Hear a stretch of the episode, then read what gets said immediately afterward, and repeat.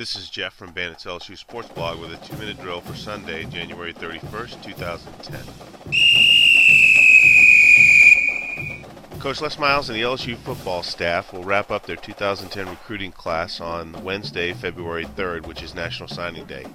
It's going to be another very good class. Stars are running back Spencer Ware from Ohio, safety Eric Reid from Dutchtown, and defensive end Jordan Allen from West Monroe. Other notables in the class running back Jakhari Gore from Miami and Zach Lee, a quarterback from McKinney, Texas. Lee was probably also play baseball for LSU. Scout has the current LSU class ranked number 7 nationally, and Rivals has them ranked number 6. With only a few spots left, and no five or high four star recruits expected to sign with LSU at the last moment, I don't think the class rankings are going to change much for LSU. If they do, they'll probably decrease to number seven, number eight, something like that, as the remaining blue chips fall into place. Some names to watch for as the class closes out on Wednesday. Wide receiver Cadrone Boone out of Florida He's committed currently to Texas Tech, and defensive lineman J.C. Copeland out of Georgia committed currently to Tennessee. These two came in town this weekend for a visit, and they had a great visit. Lots of positive comments, and a lot of folks think that uh, that they're going to decommit and commit to LSU by Wednesday.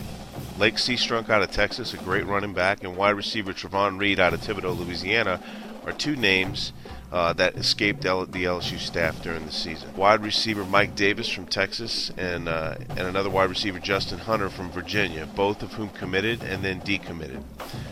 Also, uh, defensive tackle named Cassius Marsh decommitted from LSU and ended up going to UCLA. I'm not upset about this. It happens every year. Only one of those kids was a Louisiana prospect, and uh, of the others, only one chose to decommit and go to a school that was not closer to home, that being Seastrunk, who went to Oregon.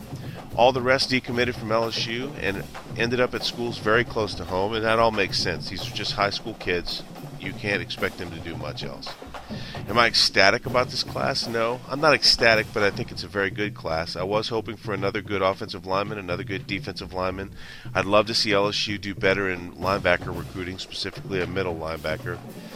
And this class had a lot of potential at wide receiver. It's still a very good class. Uh, however, I think it didn't quite end up the way it could have. But Coach Miles and his staff are going to turn in another top 10 class, and you can't expect much more than that.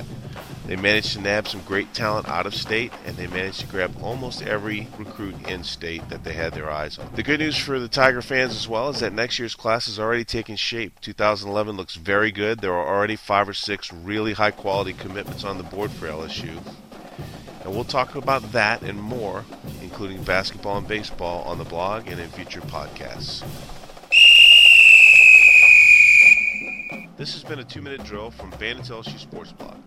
Visit us at lsutigerbait.blogspot.com for more commentary on LSU sports and to download the latest two minute drill podcast. This is Jeff from Bandits LSU Sports Blog saying thanks for listening and.